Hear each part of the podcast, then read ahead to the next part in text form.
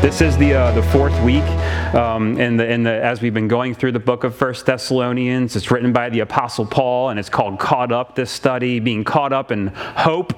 Uh, means being caught up in Christ um, and and who He is and what He has done for us uh, on the cross and Man, you know, in the past 10 years, uh, we've seen um, there's this, there's been this boom of social media, right? You've seen it.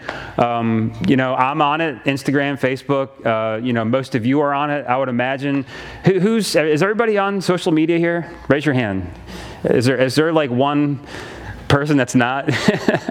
yeah, for the most part, everybody's on there. Everybody has an account, whether you're on it a lot, I don't know. Um, but everybody's got something and man, lots of good things about it, um, staying in touch with people, but man, there's really actually so many things that are, are not good about it. And uh, social media, it really, what we see is it, it gives anybody, uh, the, your average person, uh, the forum to share uh, info with many people, uh, a widespread amount of people. Before social media, we didn't really have that, you know? We got our information from one select source, was probably Action News, right? Action News 6.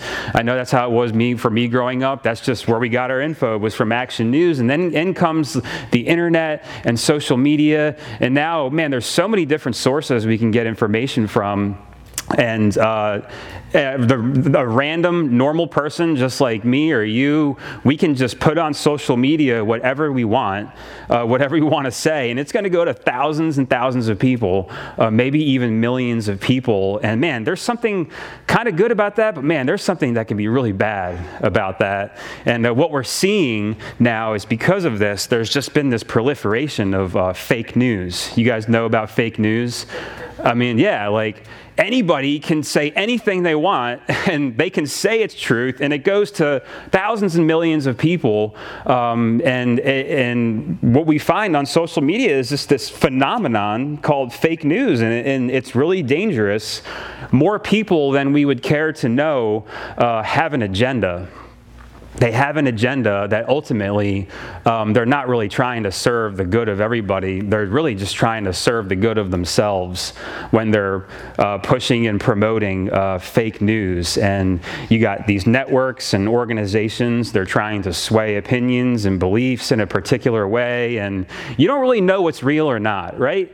The things we see now out there, you, you, don't really know if it's real or if it's not. Is this truth? Like, you know, there's just not a lot of trust out there um, on the internet uh, and elsewhere. And man, you know, uh, and, and, reading today's scripture. Uh, and studying it, and um, I want to ask you guys, and I, have asked myself too, uh, as we live our lives, are are people getting uh, the real you? Are people getting the real you? You know, when somebody converses with me, are they getting like the real Brian? Um, are they getting the real you? When, when the facade is stripped away, you know, because uh, it's kind of human. We tend to just kind of like wrap ourselves in a facade, and uh, we have a public life that can be different than our private life. Um, and we have this facade. And when you strip all of that away, my grandmother's calling me. Omi. When you strip all of that away, uh, what do people see?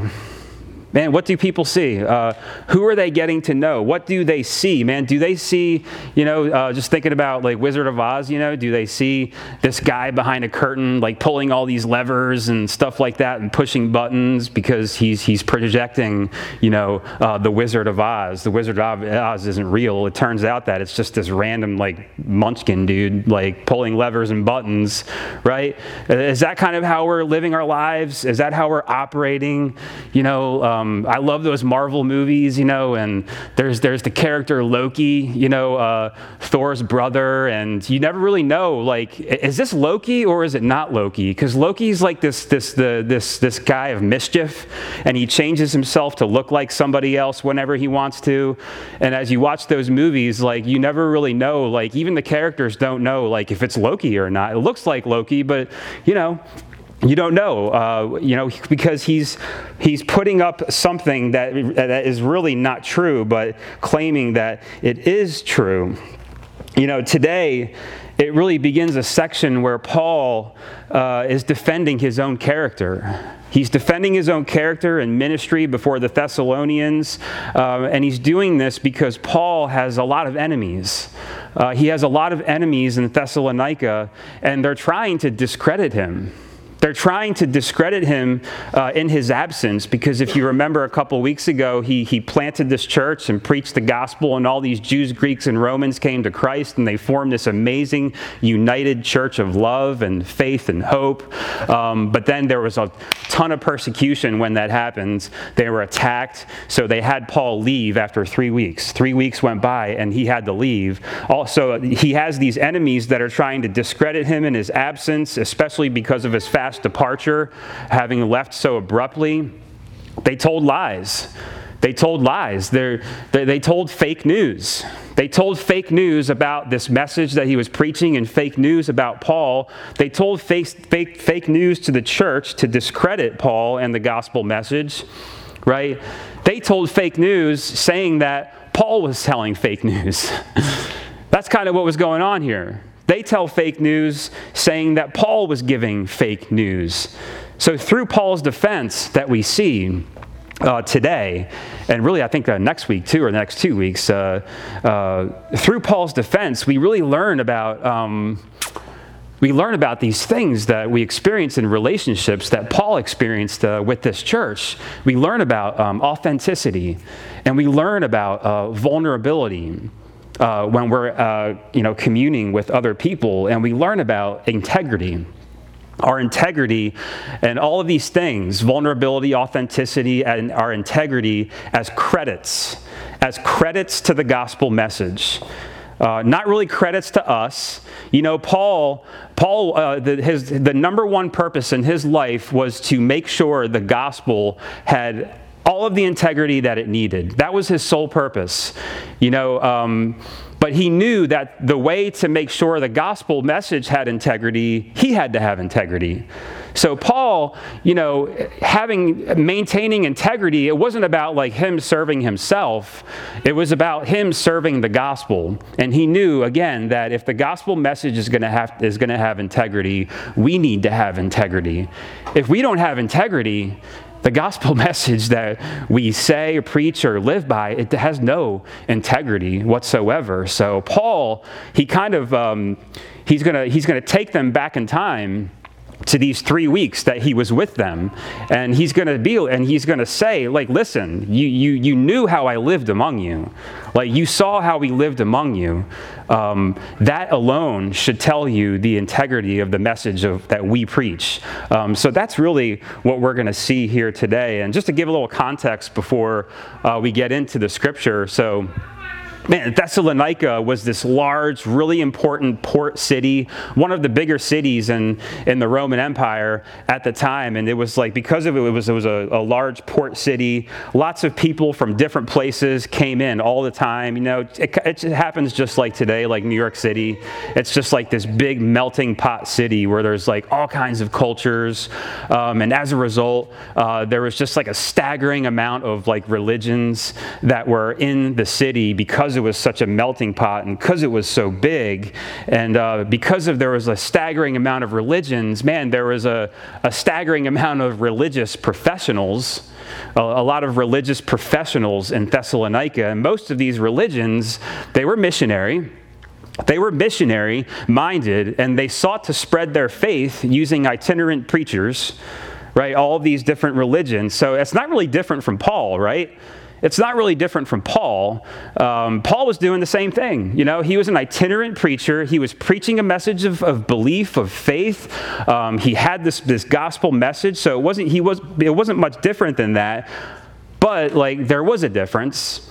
So, what was that difference? What made Paul and his message of the gospel stand out from all of these other religious professionals and what they were preaching and their messages. And we're going to see that uh, in, in today's text. What made Paul's message and what made Paul himself stand out from all of these other religious professionals in this city? And a lot of these religious professionals were his enemies. They were his enemies, um, yeah, trying to distort what the people were thinking about him. So let's get into the text. It says this starting in uh, chapter 2. We're going to be going through verses 1 through 12. And it says this it says, uh, For you yourselves know, brothers, for you yourselves know, brothers, that our coming to you was not in vain. It was not in vain. So, what, he, what he's talking about there, some, some other translations, instead of saying vain, uh, it says results.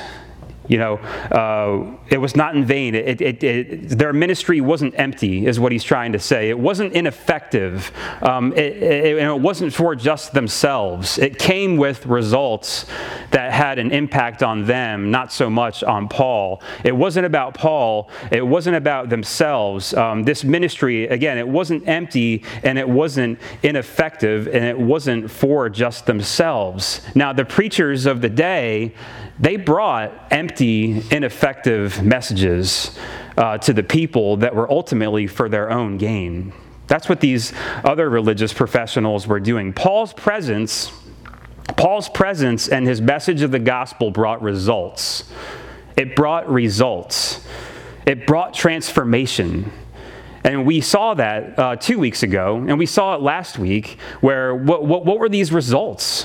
Faith, hope, and love right? These people, their lives changed. They had, these, they had this transformation that they didn't have these things before faith, hope, and love. In the Roman Empire, they're going around. There wasn't a lot of love going around. The Roman Empire was a very oppressive place uh, at that time. And all of a sudden, their lives are transformed by this gospel of Jesus Christ, and they have all this faith, hope, and love. And again, all these Jews and Greeks and Romans, all these different people that were divided and they were at odds with each other, they were now united united and loving one another. Man, that's huge. That's huge. So Paul's like, man, this has results.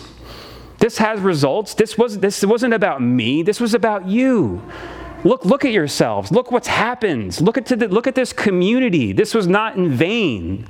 This was not in vain. This came with results that had really nothing to do with me, Paul was saying. It wasn't about me. Man, then in verse 2, it says, it says, But though we had already suffered and been shamefully treated at Philippi, as you know, we had boldness in our God to declare to you the gospel of God in the midst of much conflict. Man, Paul and Silas, they, they, were, they were willing to go the distance. They were willing to go the distance in their calling, and it showed in their suffering it showed in their suffering. Listen, Paul's basically like, if I was serving myself, I wouldn't share the gospel with you. I wouldn't do it because, look, I'm suffering. I'm suffering. If I wanted to serve myself, I wouldn't share the gospel with you because if I didn't share the gospel with you, I wouldn't suffer. But Paul's like, we suffer. We suffer for this. We suffer for this message. And if I was serving myself, I wouldn't tell you this message. Nobody would willingly suffer as they did for something that they knew wasn't true. Would you suffer like this for a message that you just knew that wasn't true? They know that it's true. They know that it's true, so they are willingly subjecting themselves to suffering. He's telling the Thessalonian Christians, like, look at us. Like, this is a message that's truth, and we are suffering for it. Guys, the preachers of that day, the religious professionals, they wouldn't do this. They hadn't suffered. They weren't suffering for their message. They weren't doing this. They didn't go the distance for their people. They didn't go the distance for their people. Suffering is, man, suffering is just central to the Christian faith. It's, it's central to the Christian faith. And, you know, suffering, it, it might be like the worst part about life, right? Like, nobody here likes to suffer. I don't like to suffer. I hate suffering. I'm a baby when I get sick. Like, I don't like suffering, whether it's sickness or, I don't know, somebody slandering me or whatever it is. I don't like to suffer. It could be a lot worse things. And yet, suffering is probably the most important thing about our faith. And because as followers of Jesus, suffering is the most important thing about our lives, right? It's the worst part about our lives, but it's the most important part about our lives. Because Jesus showed us on the cross, man, Jesus was like, listen, I lived a perfect life. And I suffered. I suffered for it. I was persecuted for living a perfect life. So, what do you think is going to happen to you? You're not going to live a perfect life. Now, you're going to suffer. But because of the resurrection, he shows us, man, that's the, our suffering is not the end of the story. Man, we're going to be resurrected even in this life and in the next life. We're going to be, have this transformation that's not a message that came with these religious professionals of the day in Thessalonica. That's not a message that came from these enemies of Paul who were slandering him and trying to discredit him and his message. Suffering was central to Paul's life, for better or for worse. It was central to his life. It was the worst part about his life, but it was the most important thing about his life. Whatever God calls us to, First and foremost, he calls us to the gospel. He calls us to faith in his gospel of grace and dying for us on the cross and dying for us. After that, beyond that, whatever he calls us to, we should count the gospel, we should count the cost. We should count the cost and be willing to accept everything that comes with it. We should be willing to accept everything that comes with it and because of this, the, the truth of this message of the gospel, Paul was willing to go the distance for these people. He was willing to suffer. He was willing to go the distance uh, for this faith and this message that he was preaching. It's the same thing for us. Man, you know, we're not called to build half constructed towers. We're called to go the distance and finish what we start. Man, if I put my faith in Christ and I was baptized in Christ, God is calling me to go the distance and to finish this. He's calling me to finish this life, to persevere, to know that I'm going to suffer, to know things are not going to go well sometimes, whatever it is. But He calls us to persevere and go the distance. Our suffering is going to give credit to the gospel message, it's going to credit it, it's not going to discredit it. The world will probably see, oh, well, you know, he says all this and believes all this, but he's suffering, right? The world would be like, no, like, who, who wants to suffer? Like, that's a bad message, the gospel. No, we believe in this truth and we're willing to suffer for it. Our suffering is actually a credit to it. When somebody sees us suffering and we still believe, when somebody sees us suffering and we persevere in faith, when somebody sees us suffering and we still love people around us unconditionally, that is a credit to the gospel. That's a credit to the gospel in our lives. And that gives great glory to God. That gives great glory to God.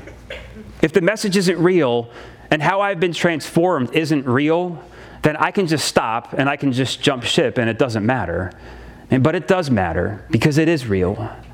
It is real. The gospel is real. Transformation is real. This calling is real. So we continue despite trial. And it's all a credit to the gospel. And that's what Paul is saying here. We're suffering, but it's a credit to the gospel. Look at our lives. Verse, verses 3, verses 3 through 6, it says this. It says, For our appeal does not spring from error or impurity or any attempt to deceive. But just as we have been approved by God to be entrusted with the gospel, so we speak, not to please man, but to please God who tests our hearts. For we never came with words of flattery, as you know, nor with a pretext for greed. God is witness. Nor did we seek glory from people whether from you or from others, though we could have made demands as apostles of Christ. Man, what we really see here is, is the, the source of Paul's boldness and, and, and their commitment. We see the source. Where's that coming from? And what we see here really is just this is coming from the fact that God is witness. God is witness. You know, you see Carson Wentz with that like AO1 tattoo, right? And we all love Carson Wentz in here. And audience of one. That's what that is. It's audience of one. Carson Wentz lives for an audience of one. Man, he doesn't really like, on some level, we should care about what people think. You know, we have a reputation we want to uphold and we want to have integrity, you know, in the eyes of God. So, so that can be a credit to what we're living by, this gospel message. But at the end of the day, all that really matters is, man, what God sees in me and my heart, that's we really ultimately just live for an audience of one because we don't have control over other people in our lives. Man, we want to live with integrity and we want to uh, we, we want to do it knowing that we're doing it in front of an audience of one and that's god paul he never flattered he never flattered. And you, you, guys know what like flattering means? Like to flatter, it's, it's kind of like using uh, fair words, like nice, fair words, right, for gaining your own ends, for selfish purposes. That's kind of like what flattery is. And he didn't do that. He never did that right he, pre- he preached a difficult message like hey this truth like look, look this is a difficult message it says that i'm a sinner right that's definitely not flattering it's not flattering to like you know tell you know to, to you know help people understand that man like we're sinners right but then he, he shared this other side of the message too that's a part of it is that despite our sin god loves us and he wants to have a relationship with us. So he, he gave the whole message. He didn't just give the good stuff, he gave the bad news too. He gave all of the truth, and he didn't flatter with his words. These religious professionals in Thessalonica that were giving out all these messages, they were flattering. They, they, they were flattering people with fair words to gain their own ends. And Paul's like, no, that's not what we're doing. We're not doing that. We're not flattering you and trying to gain our own uh, selfish ends in this. The pro preachers, I call them, the professional preachers, they were opportunists. They were opportunists. Paul and Silas were not opportunists. They were opportunists, these professional uh, preachers who flattered and they took everything they could from their listeners. And then they moved on to the next city. They just moved on to the next section of town. We start here, take what we can from these people, right? And then they move on to the next and take from these people. And then they move on to the next section of the town of the city and they take from these people. And They just keep taking and taking and taking from people. Paul took nothing. Paul took nothing. We're not here to take, but we're here to give. We're here to give. And I'm not going to flatter you with words, Paul is saying. Guys, we shouldn't be flattering people with fair words for our own ends. We shouldn't be doing that. We should be honest with people, whether the truth is hard or if the truth is easy. We should be honest with them. We should be honest with them with the gospel message. We should speak the truth in love. We should speak the truth in love, but we should be honest about the whole truth, not just the truth that sounds really nice and good. We got to give them the bad news. We got to give them the bad news. We have to live it all out in our lives.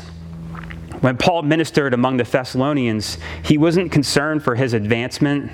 He wasn't concerned for his personal glory. He wasn't concerned about having fancy introductions when he came into town. Everybody, look, it's Paul, right? He didn't care about that. He didn't care about that. His satisfaction came from his relationship with Jesus, not praise from people. Not praise from people. It came from his relationship with Jesus. Paul didn't seek glory or acceptance from man. His needs for security and acceptance were met primarily in Jesus. Paul could say, you know what, it doesn't matter that these people are attacking me or beating me or don't accept me. The person that matters the most, God, accepts me. And man, I'm good. After that, I'm good. I, I have God on my side. And he's content with that. He lived from an understanding of his identity in Jesus. And listen, that, that God is witness, you know, that can be like really sobering. You know, it can be really sobering to, to, uh, to understand that we're basically naked before God. Not just like physically, you know, we wear clothes and all that, but just naked in the sense that, like, emotionally and physiologically and psychologically, there is nothing that God doesn't know about us. And sometimes we try to, like, hide little things. We have, like, our little corners and skeletons in the closet. God knows everything. Man, there's something really sobering about that, right? There's something really sobering about that and kind of like a little scary right? Because with God, we can't hide anything. And yet, despite that, uh, knowing that God is witness, it can also be very freeing because no matter what other people say about you, man, God knows my heart, right? I could be living with integrity but other people might not think I am. But I, I, if I know I am and my heart is right and I'm, I'm confessionary and I, and I repent um, and, and, and in God's eyes, I'm, I'm right with God, it can be incredibly freeing to know that I'm good with God. And that's, that's all that really matters. That can be very freeing. So, what matters most is not what others think about you. What matters most is what God knows about you. And that's kind of how Paul is operating here. You know, Paul has a past. most of you know Paul's past. He was persecuting and heavily, violently persecuting Christians before he became a Christian. He has a past, but he met the resurrected Jesus. He came to Christ, put his faith in, the, in Jesus and the gospel message, and his life transformed completely into a life of faith, hope, and love. He didn't have those things but he has this past, but he's like, I'm good.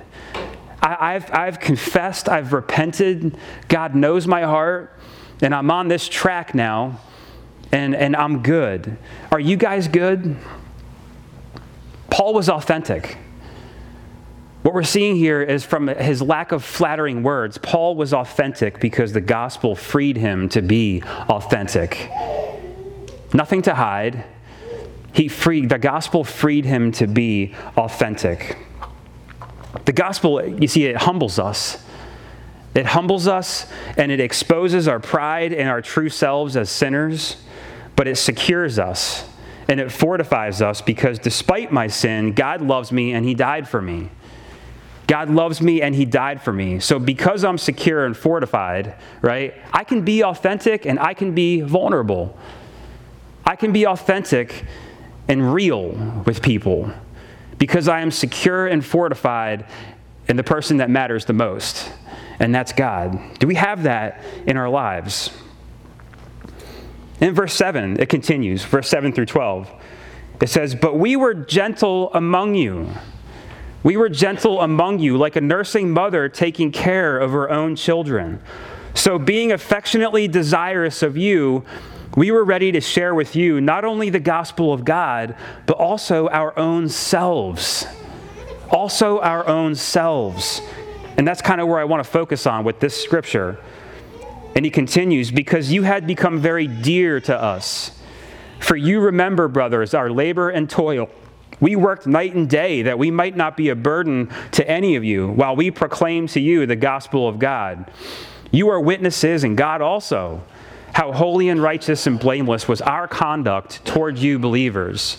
For you know how, like a father with his children, we exhorted each other, each one of you, and encouraged you and charged you to walk in a manner worthy of God, who calls you into his own kingdom and glory. Paul and Silas, we see here, in the previous scripture, we saw they were authentic. Right here, we see that they were vulnerable. They were vulnerable. Not only did they share the message with them, not only did they speak it verbally to them, they lived with them. They lived among them. They shared their lives for three weeks. They shared their lives with these people. The religious professionals who sought gain for themselves weren't vulnerable. They didn't, they, didn't, they didn't live with these people. They didn't share their lives with these people. They would just come in and preach and then get their followers, and then they would just leave and go do the same thing somewhere else. Paul and Silas, they set up shop. They set up shop and they lived with these people for three weeks. They lived life in a way that wouldn't discredit the message. They lived life in a way that wouldn't discredit the message. And Paul came to only give to the people, not to take from them. He treated them in such a way as to not discredit the gospel. Paul truly loved the people in this community. You can see it in his writing. He truly loved these people. Man, when you, when you begin any relationship and you see somebody as being made in the image of God, right? When you see somebody as being made in the image of God, you'll love them and you'll be gentle with them because God is gentle with them. And that goes for anybody, even an enemy. Even an enemy. Even an enemy. When we see somebody as made in the image of God, you'll love them and be gentle. You'll also be encouraging and challenging like a father is with his children. You see, he uses these relationships as analogies gentle with them like a mother with her child, and challenging and encouraging like a father with his children. If we desire to connect somebody to the gospel, if we desire to have a deep and meaningful relationship with somebody for the glory of God, then we must be willing to open up. We must be willing to open up and share our lives with them, to open our door to them. They need to understand that you have fears, you have struggles, you have worries. Nothing wrong with that. Remember, we can be authentic. I'm good with God, so I can be vulnerable. I can be vulnerable. That's what was happening when Paul was living with them, Paul and Silas. Hey, I got fears, I have struggles, I have worries. I've got all of these things just like you. People need to understand that you have weaknesses, that you have strengths.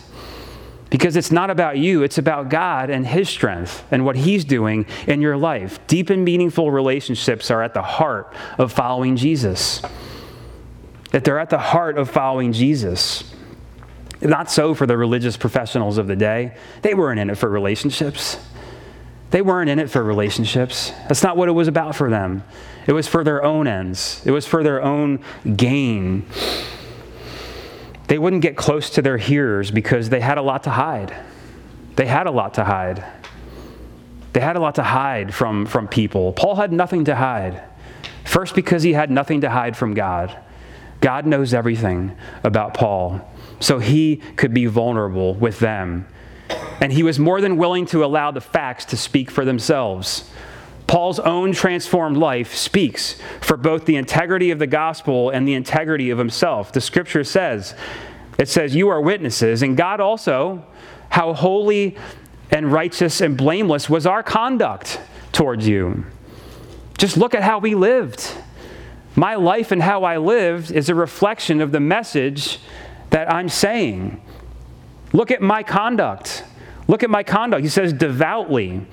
That just means God's name and God's will and God's kingdom were at his first priority. It was his first priority. And he says righteously. That just means conduct. He lived their lives with honesty and integrity, no flattering. Remember? Lived their lives with honesty and integrity and avoided any appearance of evil. And then he lived blamelessly, not sinless, blamelessly. They knew they were targets, people were watching, but they lived above reproach because of that. They lived blamelessly. And he said, Look, look at our lives. So you can see Paul is giving uh, this, this defense of his ministry and the message that he preaches. And he's trying to credit himself, not for his own end, but he's crediting himself so the gospel message can be credited. And the people can trust that message. If they can't trust Paul, they can't trust the message. If they can't trust us, they won't trust the message that we live and that we preach. Man, when we're real and vulnerable, is when relationships begin to thrive and ministry really starts to take root around us. That's why marriage can be so amazing. That's why marriage can be so amazing because nobody sees our real selves more than our spouse. Man, when you're living together, you can't hide anything, for better or for worse. There's a lot of worse you know, in our house, Stephanie knows me a lot better than, you know, I would want anybody to know me, man. But that's why marriage is so amazing and beautiful because your spouse sees you as you really are, as you really are, right? But also in marriage, you're never more vulnerable.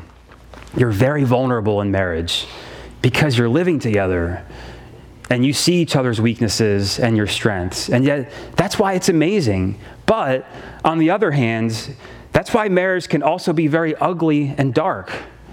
Marriage can also be very ugly and dark because one or both spouses aren't being real. One or both aren't being authentic. One or both are not being vulnerable. Man, and if just one spouse isn't being that way, it's going to be an ugly and dark relationship. But it's amazing when both are living that way. And that's just an example of how the gospel works itself out in our lives and in a marriage. I want you guys just to think, you know, considering considering Jesus was the most authentic person who ever lived, who was the most vulnerable person who ever lived, shouldn't we be authentic and vulnerable? And for some of us, that's a step of faith to be vulnerable and to be authentic with people. But shouldn't we be? Being authentic requires us to be vulnerable, just as Jesus was. And God expects us to be real, not perfect. He doesn't expect us to be perfect. He just expects us to be real, to be real with Him and to be real with people around us. That's kind of what Paul is saying. I'm real. I'm not perfect, but man, you're getting the real Paul. You're getting the real Paul. I have been real with you. I have been authentic and I have been vulnerable with you. Should the gospel ever be discredited in our lives? Should it ever be discredited to somebody outside of you, maybe in, a, in your family or a friend? Should it ever be discredited? Let it not be on account of the way that you're living your life. Listen to me. Let it not be on account of the way that you're living your life. Let the way you live your life credit the gospel. If you're doing that, it's all in God's hands. It's all up to Him. That's our job. Our job is to live our lives through the strength of God and through the power of the Holy Spirit and live our lives in a way that it's a credit to the gospel, not a discredit to the gospel. Just like those fake news articles out there, all that fake news on social media, you know, they're giving info to people, they're giving news to people. Our lives give news to people. Our lives give news to people through the way that we live our life. But the difference is our message is credible. Message is credible because of how it has transformed our lives for faith, hope, and love. That's what makes it credible is the transformation and then how we live our lives and the integrity for which we live our lives.